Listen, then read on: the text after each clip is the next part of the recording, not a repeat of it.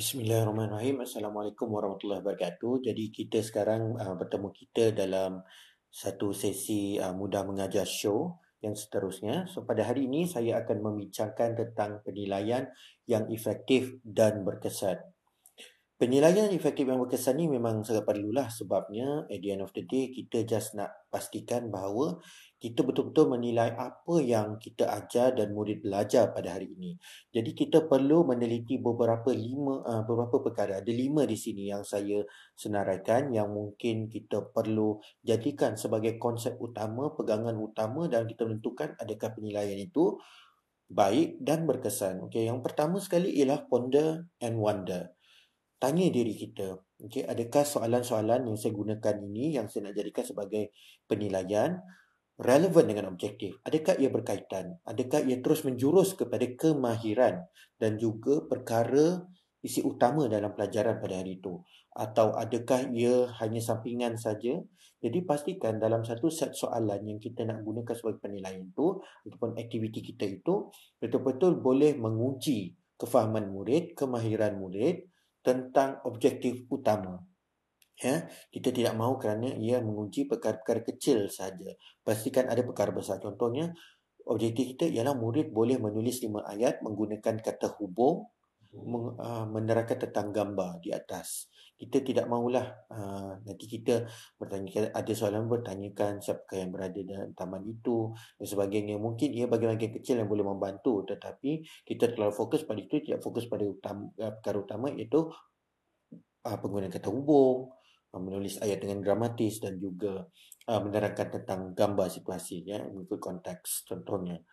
So perkara kedua ialah show or, uh, show and demonstrate. Maknanya kita akan tunjuk go through dengan murid pergi bersama-sama dengan murid, tunjukkan satu persatu, bincang dengan murid. Okey, ini ada lima soalan. Soalan pertama, soalan kedua, ketiga, keempat, kelima. Soalan pertama, faham tak? Soalan kedua, faham tak? Okey, mungkin kata-kata ya atau tidak. So, cuba tanya lebih lagi. Okey, boleh boleh beri contoh jawapan. Nah, so, go through dengan murid, pastikan mereka faham soalan tersebut dan cara menjawab. Kalau bagaimana, okey, apa contoh-contoh jawapan mereka kena terangkan. Okey, perkara ketiga ialah feedback ataupun maklum balas. So, adakah penilaian ini dapat memberi maklum balas tentang cara pengajaran kita dan juga apa yang murid belajar. Jadi, kalau ia tidak mampu memberikan uh, feedback yang baik, maka tak perlulah contohnya kalau kita ada lima soalan, lima soalan, cara yang sama, bentuk yang sama, fakta yang lebih kurang. Jadi, mungkin tidak dapat memberikan kita maklum balas yang lebih jelas. Mungkin sekadar hanya adakah murid tahu ini ataupun tak tahu itu. So, tak banyak yang kita boleh dapat daripada penilaian ini. Keempat ialah pilot test. Sebelum kita nak beri pada murid, kita go through betul-betul lihat dulu latihan itu. Adakah murid boleh jawab? Adakah kita pun faham? Ha, kadang-kadang kita main bagi saja dan apabila murid cuba jawab sebenarnya susah. Dan uh, tidak logik untuk mereka jawab ataupun memang mereka tak boleh sampai ke tahap itu. Jadi kita kena tengok dulu, semak dulu, dahulu. Eh.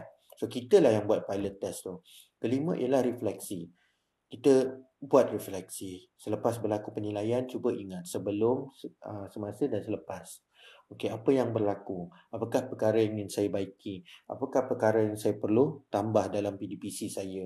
Uh, bagaimana saya nak pastikan bahawa penilaian ini dapat membantu murid mengenal mengetahui memahami perkara yang mereka masih belum kuasai. Dan apabila memberikan latihan markah maklumat kepada murid.